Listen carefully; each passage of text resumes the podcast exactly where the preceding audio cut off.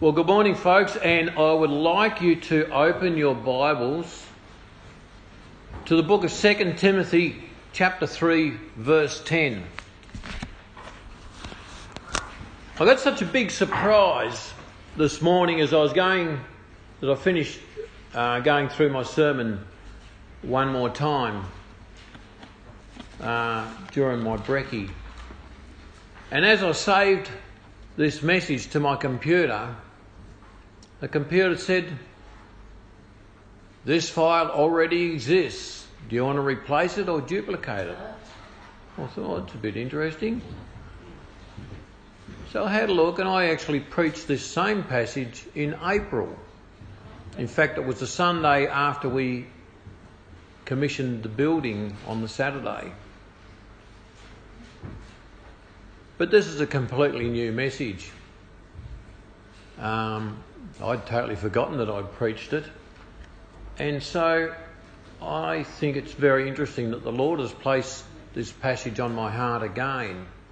Perhaps it serves as a reminder for us. I'm not sure. This is a completely different message, same passage. Um, 2 Timothy 10, 310, and we'll re- read through to the end of 4, verse 4 Sorry, chapter 4, verse 8. You, however, I know all of. Sorry, I'll start again. You, however, know all about my teaching, my way of life, my purpose, faith, patience, love, endurance, persecutions, sufferings, what kinds of things happened to me in Antioch, Iconium, and Lystra. The persecutions I endured, yet the Lord rescued me from all of them. In fact, everyone who wants to live a godly life in Christ Jesus will be persecuted, while evildoers will and impostors will go from bad to worse, deceiving and being deceived. But as for you, continue in what you have learned and have become convinced of, because you know those from whom you have learned it, and how from infancy you have known the Holy Scriptures, Scriptures which are able to make you wise for salvation through faith in Christ Jesus. All scripture is God breathed and is useful for teaching, rebuking, correcting, and training in righteousness, so that the servant of God may be thoroughly equipped for every good work. In the presence of God and of Jesus Christ, who will judge the living and the dead, and in view of his appearing and his kingdom, I give you this charge.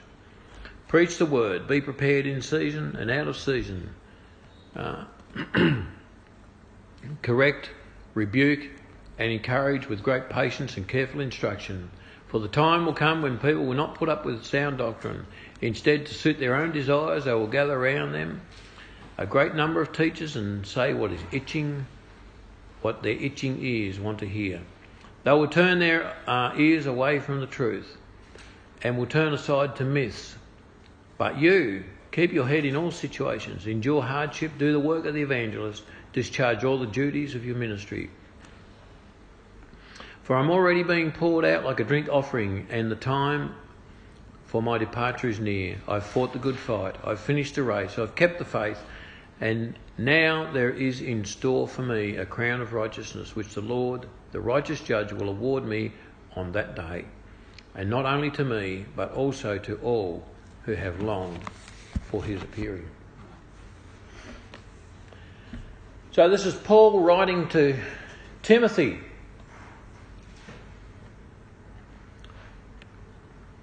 Tim was a young pastor, and Paul was giving him some insights into pastoral work, the ministry, and so on.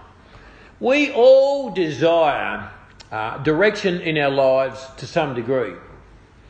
For the born again evangelist, the oops, ooh, yeah, we'll start that one again. For the born again evangelical Christian believers, both purpose and direction can be found in none other than the Lord Jesus Christ.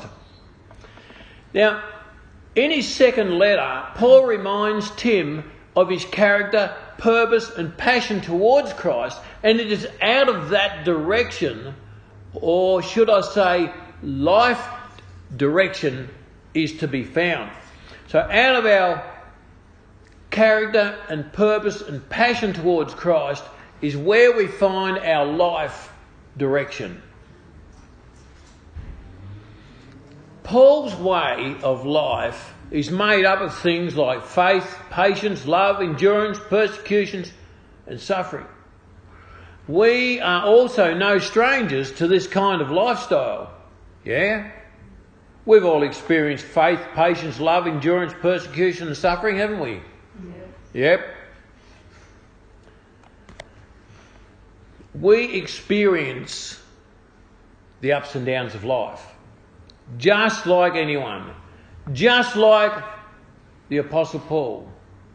But also, like the Apostle Paul and like Timothy and like others, we have the Lord. And that's the difference.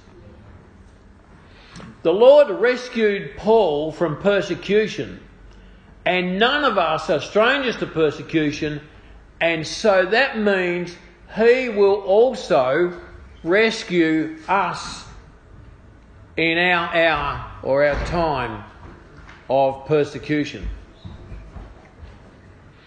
Paul's instruction is to continue in what you have learned. In other words, hold fast to the faith. Don't back off from biblical instruction. We will always encounter persecution, but we must trust God and push through. What does push stand for? Pray until something happens. Okay? Pete told me that a while ago. Pray, thank you, Pete. Pray until something happens. Okay, you're having a hard time? Pray until something happens. Keep it before the Lord. Push.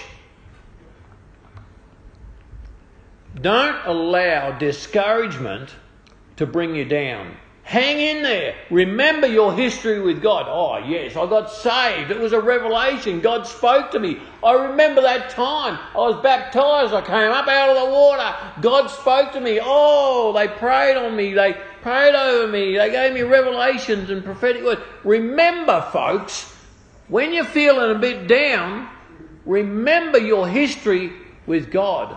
It does have good parts to it.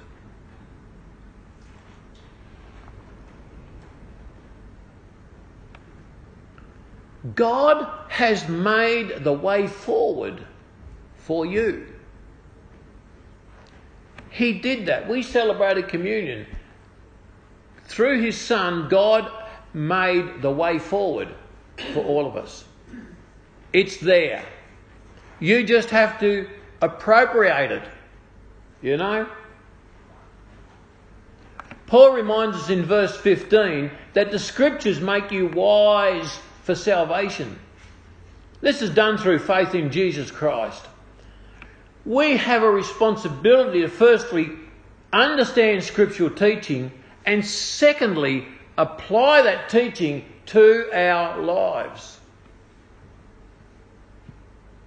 If you're not going to apply scripture to your life, then you're just a churchgoer. Seriously. And churchgoers don't get into heaven. It's only believers that get into heaven. Uh, you understand where I'm coming from? Yeah. I see major issues in the lives of many believers, and if people would apply Scripture directly to their lives, they wouldn't be totally surprised. I mean, they would be totally surprised by the blessings that follow.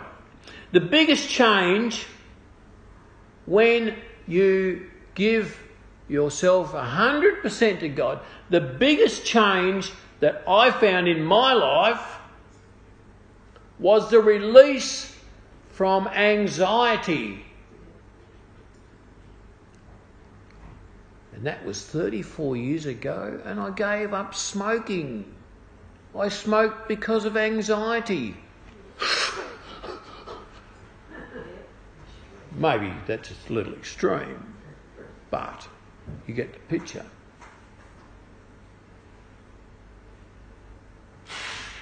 And, folks, what is the biggest symptom of sickness that we know in the known world? Anxiety will bring it on. Depression.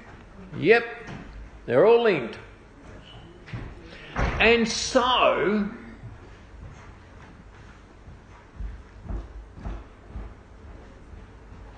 there are associated blessings of being even more than 99.9% dedicated to God. I see those ads for the the hand wash stuff, you know. You always have to wash your hands twice. Do you know why? Because it says on the label it only kills 99.9% of germs. So you wash your hands the first time, you still got a point one of a percent of a germ. So you wash them the second time, you're right. That's factual theory. So instead of washing your hands ten times a day, That's exactly right. So, I don't really know why I said that, but I hope you got something out of it. Okay, so there are associated blessings, but we need to be 100% full on for God. Gaining favour with God is through obedience, right? Through obedience, not from me, not from, you know, your neighbour or a nice Christian down the road, but through obedience to, yes, God, but the revelation of the Word. You read the Bible, okay, you do your, you know, your morning devotion or whatever, and you get a revelation from the Word. Now you've got a choice. Am I going to respond to this? Yes or no? But it's through the response or the application of that revelation of the word is what will bring growth or change our life. Slowly by slowly as we as we get each revelation. I actually think Hillsong nailed it with their song or their album, Touching Heaven, Changing Earth. I, I, I really like that phrase. You reach out to God and He'll change you. You know? I really like that. I think that's clever. Deception is alive and well within Christendom. We must sort out the difference, folks, between the goats and the sheep, or the sheep and the goats, whichever way you want to put it, and show wisdom through scriptural knowledge and understanding. And it's when we do this that we'll begin to grow. Can you respond to personal revelation and experience the personal growth that not only comes with that, but also that God is pleased with your steady growth, commitment, and love to Him and our fellow man? It's really about growth and commitment and the application of the Word. And I talk about application of the Word a whole lot every year, every year. And that's what it's about. If we fail to apply the scriptures to our lives, then we're just using up oxygen, folks.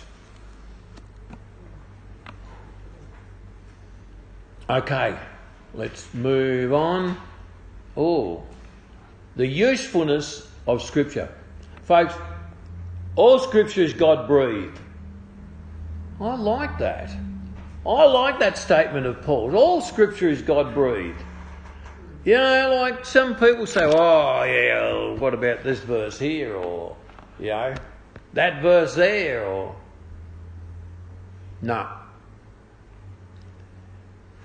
If you hear about people who chop scriptures out of the Bible, I tell you what, number one, it's a dangerous thing to do because you don't want to mess around with God or his instruction book. But if you discount this verse and that verse, or you don't like this chapter or this book, then where exactly are you going to draw the line? Can you, you, you, have, you have to say, well, it's all God's word except for this bit and this bit and this bit. And you can't do that. You either accept it or you don't. That's it. You either accept the Bible as God's Word, God breathed. And we are all called to preach to preach the word. All scripture is God breathed and useful for teaching, rebuking, correcting, and training in righteousness. Now, I want to talk about this statement. It's divided into two parts. So the first part is we're told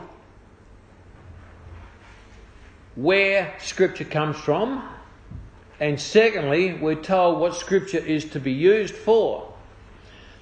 So when we understand that Scripture is God breathed, we see all sorts of implications. This is really interesting.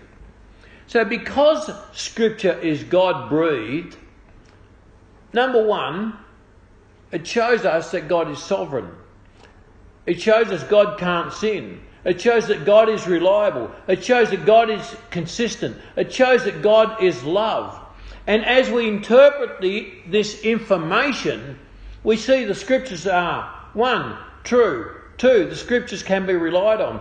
Three, the scriptures can be trusted. Four, the scriptures are free of suspicion. Now, processing this information gives us great confidence in God, which allows us to trust, believe, have faith, have reliance, and dependence on a God that cares enough to organise for our punishment, for our sin to be taken by His Son, for us to live forever in His sin free environment. That's the good news. That's the good news. But the second part of this statement was that Scripture is useful for something. So we know where it came from. We know who the author is God. And we know that God, the scripture is God breathed. And so the second part of Paul's statement to, to Timothy was that scripture is useful for a few things teaching, rebuking, correcting, and training in righteousness. Now, we have complete confidence in God and who He is Sorry, now that we have complete confidence in God and who He is, we can get about the business of the ministry. And I define ministry as the outworking of Christian beliefs and convictions. So, as Christians, we have certain beliefs and convictions as understood by Scripture. When we outwork those things, that's ministry. That's ministry. Whether you're raising your kids, or talking to the neighbour, or going on a mission trip, whatever, if you're responding out of those convictions, that's ministry. And so, this is what Scripture is to be used for both on a personal level and also on a corporate level. When we marry all of this information with Ephesians 4:11, and this is a whole other sermon, but Ephesians 4:11 says, "So Christ Himself gave the apostles, the prophets, the evangelists, the pastors, and teachers." We see that applied Scripture will scriptures will tailor themselves differently to each person depending on the individual gifting and appointment that they have. And I can see a passage of Scripture, I can read a passage of Scripture, and I'll teach on it. An evangelist can see the same passage of Scripture, and he'll go down the street and do a rally on it. And the prophet will see the same passage of scripture and he'll prophesy into your life through it. And the pastor will see the same passage of scripture and he'll sit down beside you and pray and give you some pastoral care.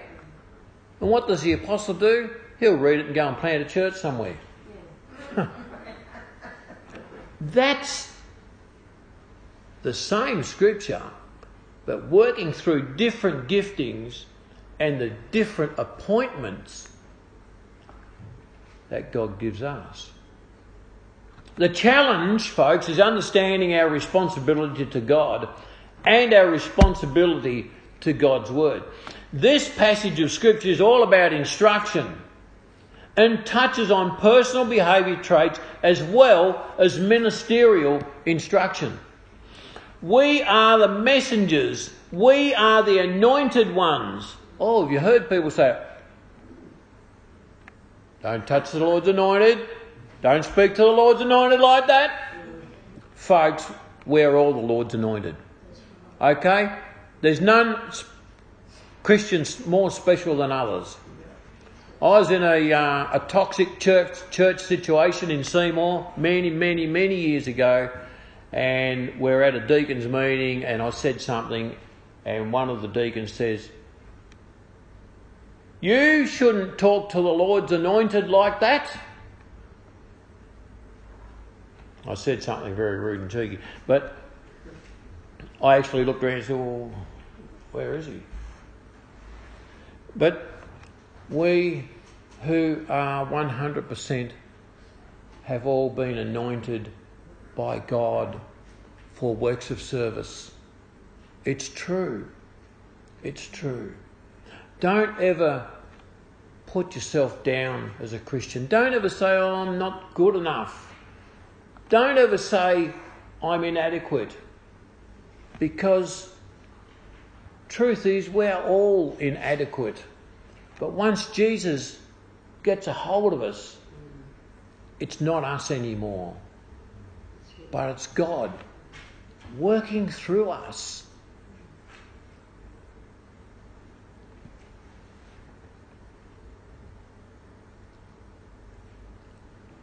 We're the ones chosen by God to be the posties delivering God's mail to the world. That's mine, that one. Okay.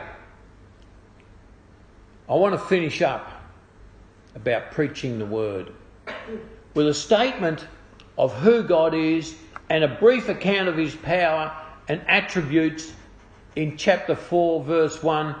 Paul gives Tim the charge of preaching the word. We're all called and God has been calling on people throughout history to take His message to the world. Of course, we all have a free will. Yes, yes, we do. We all have a free will. And we can exercise that free will just like Jonah.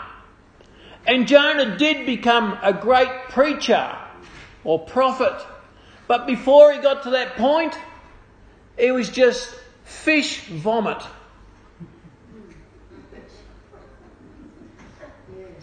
Okay? He was just fish vomit. Do you feel like fish vomit sometimes? sometimes we do. But you let the see what the Lord can do with someone who runs away. Imagine what he can do with someone who says, Hey, here I am, send me. So he's getting thrown overboard, folks. like at the end of the day, God had his day, didn't he? Yep. You know what's interesting about that story?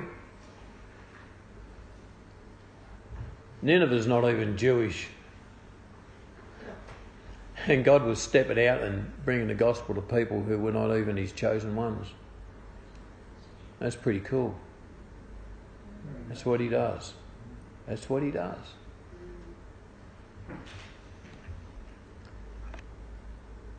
Uh, you can say no to God, but really, what's the point? What God has for you is the best, not the worst, really. And I, th- I think part of our human problem is that we see or we tend to look at situations through our own eyes rather than saying, okay, Lord, oh, it looks a bit crazy, but I'm with you. You know?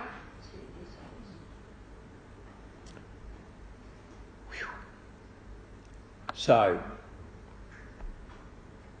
firstly, we must be prepared. And Paul says, be prepared both in and out of season. So, listen to the preachings, attend the Bible studies, get clued up on Scripture, correct, rebuke, and encourage. And all of this must be done with great patience and careful instruction. To impact the world, folks, our doctrine must be sound. Yep. To impact the world, our doctrine must be sound. We need to have a correct representation of God, both in our words and also in the way that we conduct ourselves to others. And that, that's really important. Actions speak louder than words, don't they? Every time. Picture paints a thousand words. And so we need to be consistent, I guess, in our Christianity and in our Christian life. We need to take God seriously because it's a serious business. God is encouraging you, folks, to have a go. To have a go. And even Gary and Jade, and Gary losing his job, and now, and they get their certificates, it's kind of wacky, isn't it? But, but, God no matter what the situation or the circumstance, God is encouraging all of us to have a go. Just have a go. Remember that with God, you never work alone. Your helper is the creator of the universe and all that is contained therein. Be encouraged to step out and allow the creator of the universe to not only be your helper, but he will fill you with his presence and equip you with every spiritual blessing, we told in Ephesians 1. This book is God breathed. What does that mean? What's the breath of God? Is it not the Holy Spirit? Mm-hmm. And so God pours into each one of us. That same Holy Spirit that breathed this book into action. Remember the four points of this passage. One, purpose and direction. Two, growth and commitment. Three, the usefulness of Scripture. And four, preach the Word. Let me wrap it all up in 30 seconds, folks. Keep your head in all situations. Endure hardship. Do the work of an evangelist and discharge all the duties of your ministry.